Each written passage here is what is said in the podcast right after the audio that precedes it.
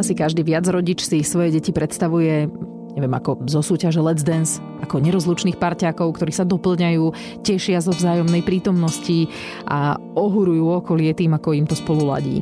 Ale obyčajne je súrodenecký vzťah skôr ako Tom a Jerry.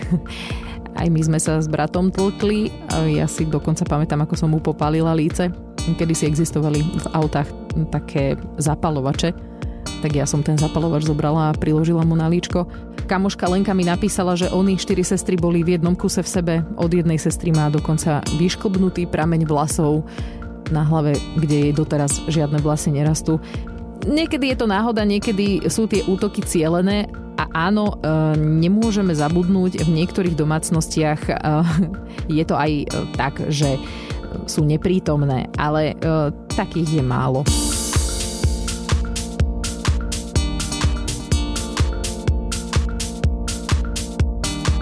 Túto časť podcastu venujem prvému stretnutiu Anky s jej novou sestričkou a ako už úvod napovedá, nie je to práve láskyplný vzťah. Niekedy áno, ale silu pohľadení treba veľmi e, pozorne sledovať.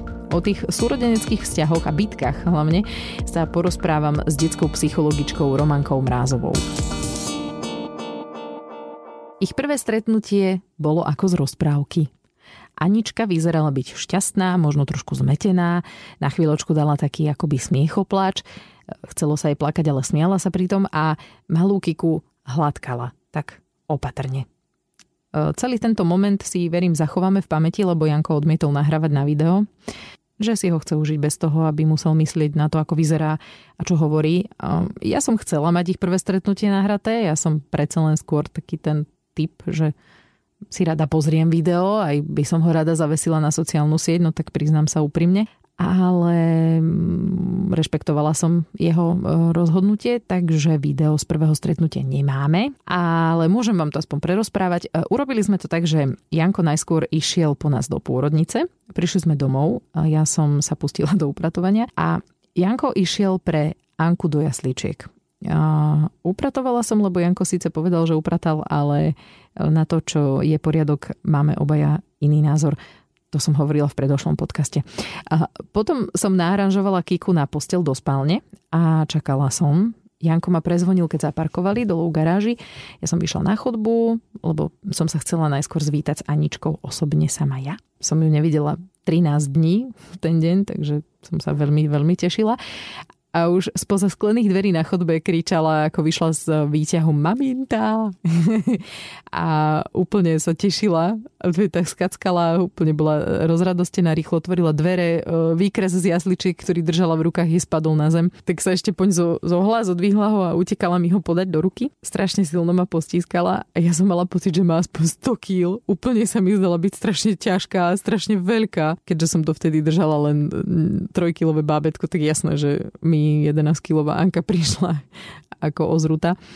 Uh, Janko ten zatiaľ išiel do bytu, do spálne, lahol si na postel Kike a zakryl ju plienkou. Uh, my sme potom s Aničkou vošli spolu do spálne, ja som si lahla tak z opačnej strany a hovoríme, že Anička, pozri, čo tu je.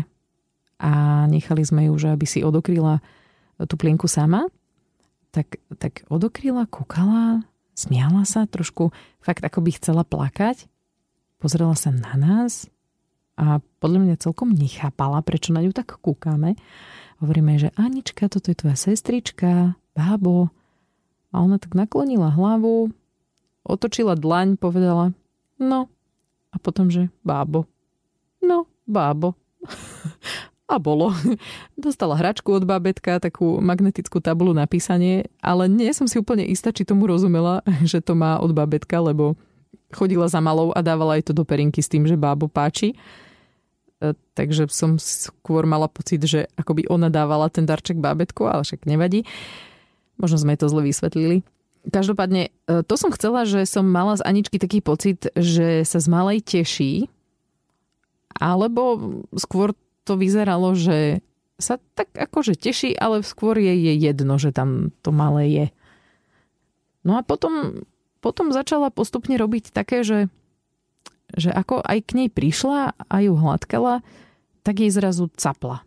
Akože úplne ju buchla po hlave. Tak som mi povedala, že Anička, to nesmieš robiť a taká som bola vždy, vždy keď to urobí, ona sa tak, tak záhadne pozrie, capne a čaká. Čaká, čo bude. Tak ja vždy na to tak reagujem, že Aňa, to nesmieš robiť. A že no, no, to sa nesmie. Niekedy sa stane také, že malá Anička ako hladká kiku, tak ju tak akoby uštipne do líca. No a raz sa nám stalo, že ju uhryzla. Zatiaľ teda raz sa to stalo a ja dúfam, že sa to nebude opakovať, lebo to bolo pomerne desivé. No a to bolo tak, že malú som držala na rukách a Anička prišla, sedeli sme a ona sa tak začala k nej mojkať, tak aj hlavičku si na ňu položila, cmučkala ju, že moja, moja. A len zrazu som videla, ako malá Kika strašne začala plakať. A ja som nevedela, že čo sa stalo a potom som si uvedomila, že Anička bola pri nohe a pozerám na prsty a mala ich úplne také, no bolo vidno, že ju uhryzla prosto. Tak som bola úplne z toho v takom šoku, že som ani nevedela, že čo mám robiť. Janko ten, neviem, že či jej náhodou aj nesapol pozadku, a zavreli ju do izby. A ona tam plakala v tej izbe a kričala, že maminta, maminta. A ja som tak tak sedela, že do prčíc, že toto není asi dobre, že toto nie takto. Tak som tak išla za ňou do izby, Janko sa na mňa hneval, že som ju tam nenechala vyplakať sa. Tak som tam išla a hovoríme, že Anička, toto nemôžeš robiť, že babetko, pozri, tu má bebe, lebo tomu rozumie, že bebe je akože bobo. Pozri, vidíš, že tu to musíš pofúkať, bábo, lebo ju to bolí teraz, pláče, vidíš. Ale ako som mi to vysvetlovala, tak som mala pocit, že akože hádžem hra hostinu. Akože to ste videli v tých detských očiach, že tam bolo proste nič. Alebo že, že tie detské oči prosto hľadajú po izbičke, čo by si zobrali na hranie. Bolo vidieť, že ona sa hneď upokojila, ako som vošla, že som ju tam teda nenechala samú a, a to bolo všetko. Ona nepočúvala, čo jej hovorím mám také zmiešané pocity z toho, že aj mám pocit, že sa stíky teší, aj mám pocit, že nie. A neviem to úplne rozlúsknuť, že kvôli čomu to tak je, že, že čo sa vlastne deje v tej Ankinej hlave a že prečo vlastne na tú Kiku tak útočí. No a keďže si s tým neviem dať rady ja, tak som sa obratila na detskú psychologičku Romanku Mrázovú, ako to tie deti majú prečo toto Anička robí? Pravdepodobne je to tým, že vlastne akože púta tú tvoju pozornosť, hej? že potrebuje tú pozornosť toho rodiča, lebo vidí, že proste to bábetko má tú neustálu non-stop pozornosť, ktorú samozrejme potrebuje. A tým, že ona bola zvyknutá na to, že ju mala doteraz, hej, od vás, že kedykoľvek potrebovala, tak ste tu boli pre ňu prítomní a teraz zrazu ona aj keď potrebuje, tak možno je taká, možno aj odložená, neviem teda, ako to ty vnímaš, že niekedy jej možno musíš povedať, že teraz počkaj, teraz nemôžem, alebo teraz sa deje toto a tak ďalej, tak ona ako keby má tú potrebu si tú pozornosť nejakým spôsobom vynútiť. A skúša to vlastne aj takýmto spôsobom, pretože tvoja reakcia určite po tom, keď ju ona uhrízne, je taká, že zrazu jej tú pozornosť venuješ, aj keď možno není pozitívna, ale pozornosť proste dostane a tým pádom sa splnilo to, čo ona potrebovala.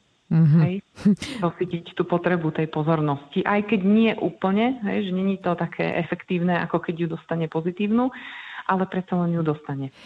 No, čo mám robiť, keď sa také niečo stane? Lebo tu sme my prišli s manželom trošku k rozkolu, lebo um, ja som mala tendenciu jej vysvetľovať, že to nemôže robiť, lenže tak som nejak videla v tých detských očkách, že nevie, Nepoberá. čo jej hovorím. Mm-mm. Áno.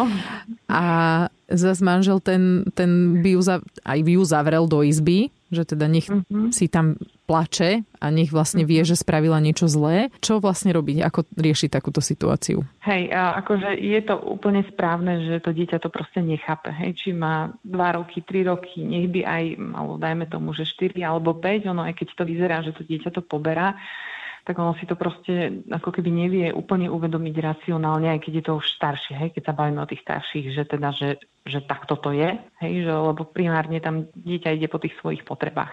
Nehovoriac už, keď sme pri takom dieťati, ako je Anka, hej, že má nejaké dva roky, necelé. Tam vyloženie to dieťa potrebuje nasytiť nejakú potrebu a teda hľadať tie spôsoby, ako by sa k tomu nasyteniu proste dostalo. No a preto to vysvetľovanie akože nemá žiadny efekt. Akože má to taký efekt, že ty ju to vieš naučiť v tom, že ona sa možno naučí, keď bude vedieť pekne rozprávať, že ti to aj odmemoruje. Hej, môj syn proste každý večer mi prvé 4 mesiace hovoril, že vieš mama, ale keď s tým Federikom je to také ťažké. Takže akože máš pocit, že to dieťa by to možno aj pobralo, ale akože v skutočnosti je to skôr taká akože naučená formulka, ale emočne to nevie prijať. Hej? Že ono proste potrebuje nasytiť tú potrebu, čiže to vysvetľovanie nie je taká vhodná metóda.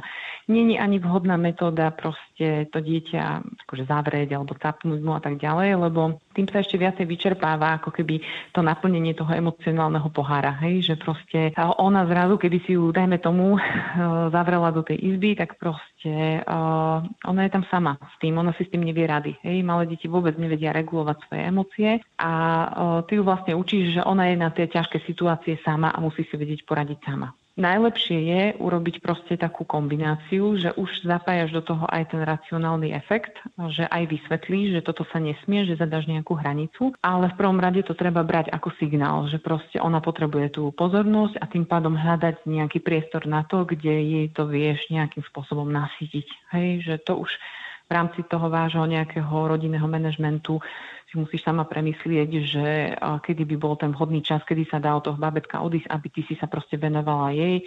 Ja odporúčam minimálne pol hodinu byť iba s ňou, akože hrať sa s ňou, e, nejaký program, ktorý ona akože vyžaduje, ktorý ona potrebuje, tak uh, robiť uh, toto tým ale, že nebudeš mať to babetko pri sebe, lebo ona sa aj vtedy už delí o tú pozornosť, hej? Aj keby si ho mala proste len, že ja neviem, vedľa seba položené hmm. niekde v postielke, hej, že ona potrebuje vyslovne iba tvoju pozornosť, že, že to babetko proste bude niekde inde a ty sa budeš venovať iba jej.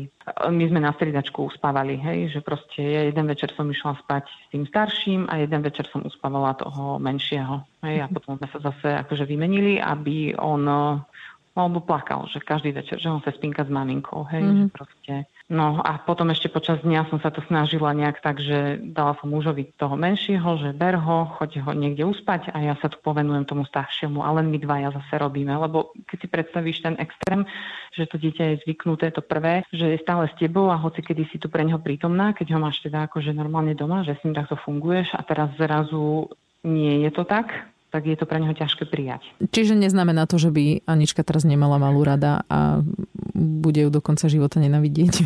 Nie, ale môže sa jej to stať, ak ju budete zatvárať do izby. Áno, dobre, ďakujem. Nebudeme. Ono naozaj primárne ona jej nechce ublížiť. Že keď vraví, že ona ju aj pusinkuje tak, ako ono, aj tak si musí aj ona vytvoriť vzťah tej Kike a, a nejaký čas to proste potrvá, ale nemyslím si, že primárnou potrebou je proste ubližovať, tam proste ide o to, že ona stráda, hej, ona mala strašne veľa a teraz sa to stvrklo úplne extrémne, lebo proste ideš do iného extrému, keď máš to druhé dieťa, takže takto by som sa akože nebála, ale presne nepre, neprenášať na ňu zodpovednosť, ne, ne, ako keby ju netrestať za, za to, čo ona sa trápi, lebo sa začne uzatvárať a môže sa to podpísať na tom vzťahu s mm-hmm. tou sestrou. O, dobre, ten úvod e, som trošičku nadniesla. Ten úvod um, som si možno mohla odložiť do nejakej inej časti podcastu, keď už budú baby staršie, lebo uh, je to trošku iné. Asi tá súrodenecká rivalita v staršom veku a tie také klpčenia, čo sme zažívali, asi aj ostatní, ak máte súrodencov, tak si to iste pamätáte. Uh, jasné, to je niečo celkom iné ako toto toto, keď je to dieťa veľmi malinké a príde mu vlastne ďalšie malinké stvorenie do sveta, tak sa s tým asi nevie úplne vysporiadať.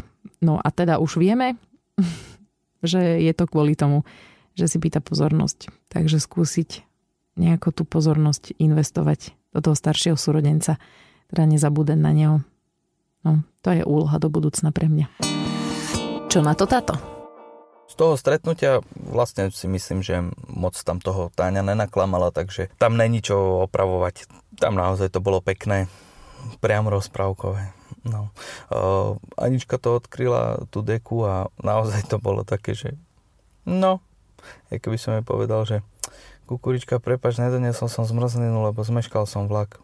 No, čo už, nevadí, bude zajtra. Takže bolo to naozaj veľmi vtipné, ale um, akože uh, fakt má pocit, že ja riešim v hlave, že či dobre vyzerám, alebo niečo som povedal na, na Instagram.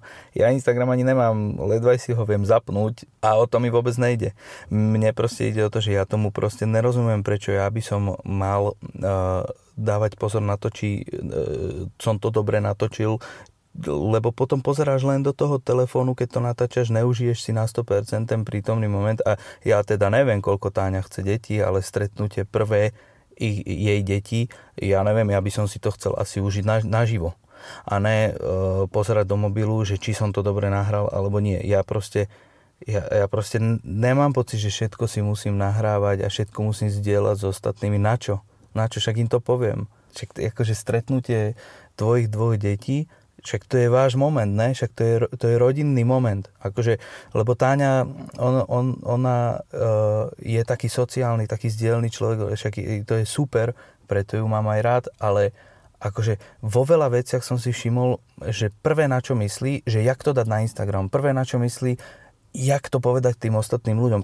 Mne to jedno, ja, ja, ja im to nemusím hovoriť. Čo sa týka tej Aničky, ja si nemyslím, že teda Kristínka má neustálu pozornosť, neustálu non-stop pozornosť dokonca. To si teda myslím, že určite nemá. Tam problém asi až tak nebude. Ona čo, spí, on sa zobudí, napapá sa Teraz už, čím je staršia, teda má viac jak mesiac, takže začína viac a viac plakať, lebo už je viac a viac hore, ale doteraz akože tu non-stop pozornosť nemala. Ja to skôr vidím trochu ináč. Ja samozrejme nejsom psychológ, ale ja som si všimol u Aničky takú vec, že ona je proste vodcovský typ. Ona je taký ten alfa samec a ona proste aj v škôlke, vieme to od učiteľiek, že síce je tam jedna z najmladších, ale ona ich má pod palcom. Proste ona veľakrát diktuje aj, že takto, takto. No proste vidíš to na nej, že chce mať tú situáciu pod kontrolou. A ja si myslím, že ona si toto aj trochu uvedomuje. Že teda cíti sa tak, akože že áno, však ja to chcem mať pod kontrolou a myslím si, že aj si uvedomuje, že je sestra a je staršia sestra. Takisto si myslím a to vidím na nej, že ju má veľmi rada. Ona ju určite na 100% ju má veľmi rada tú Kristinku a to je vidieť, lebo sa k nej tak akože veľmi pekne správa naozaj. S čím je problém, je to, že to je to, čo som začal hovoriť, že je, je teda Anička podľa mňa veľmi múdra a uvedomuje si, že je staršia a tým pádom sa ju snaží možno trošku ako keby vychovávať alebo ukazovať jej, že to, čo videla ona, uh, ukazovať jej to, čo sa naučila ona a v podstate dáva jej tie situácie, ktoré zažila ona. Respektíve tak reaguje na tie situácie, ako v podstate mm, reagovali iní s ňou, s Aničkou. Hej. Aj, dobre, nevadí ani vyjadrovať samozrejme, ale tak snad ste pochopili, keď ne, tak sorry. Ja som videl také, že sme sa hrali, pekne ju hladkala všetko, aj sme sa smiali a zrazu ona tak ticho zdvihla prst, tak akože tak skrivila pusu a mm, nejak, akože však ona Anička nehovorí veľké slova, takže len tak, že mm, no no.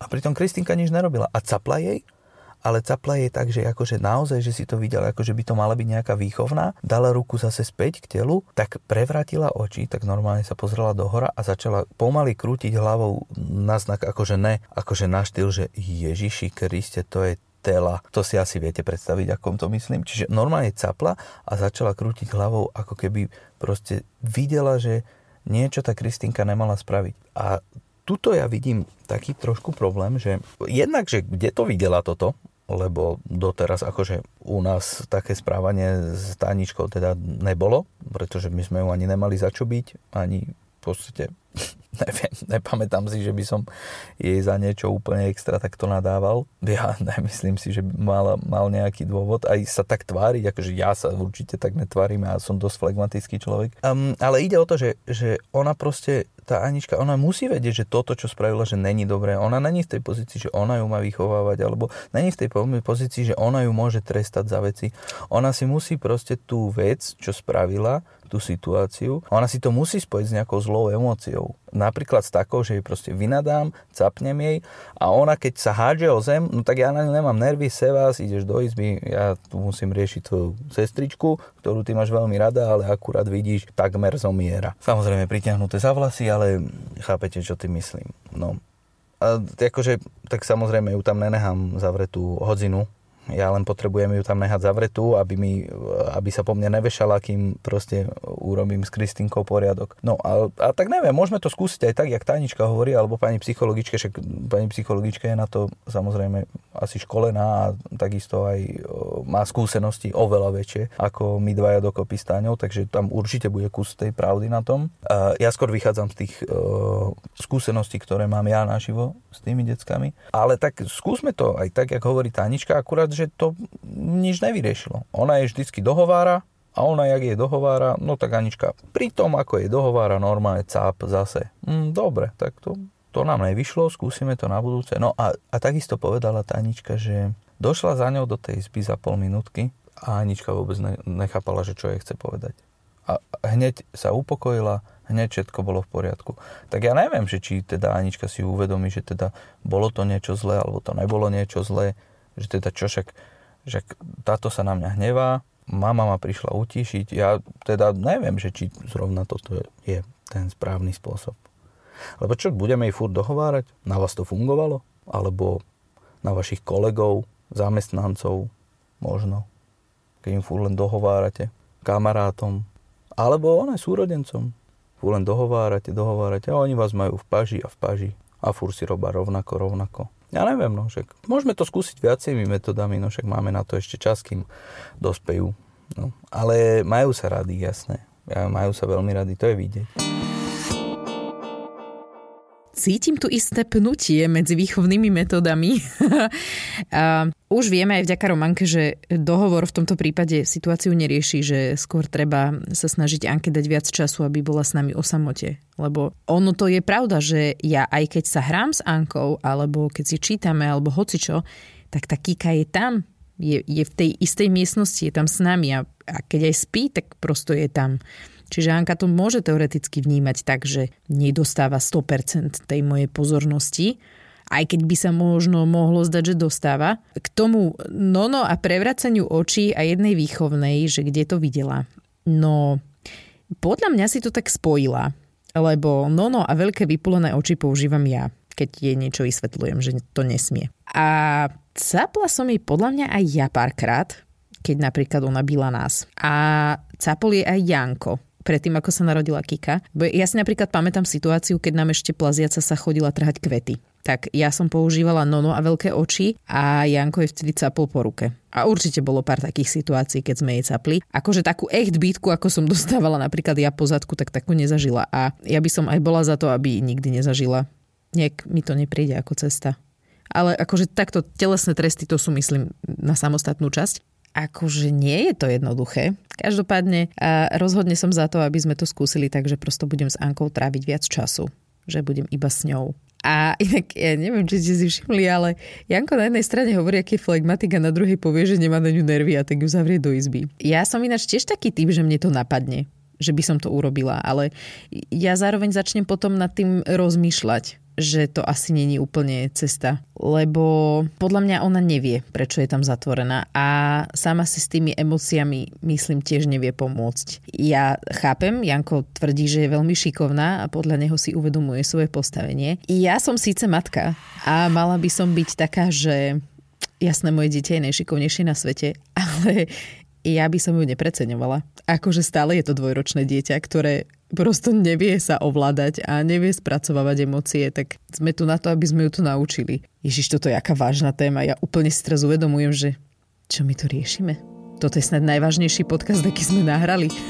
ja úplne mám pocit, že začíname strácať nadhľad a humor. Uh, no, to si dávam ako ďalší cieľ do budúcna.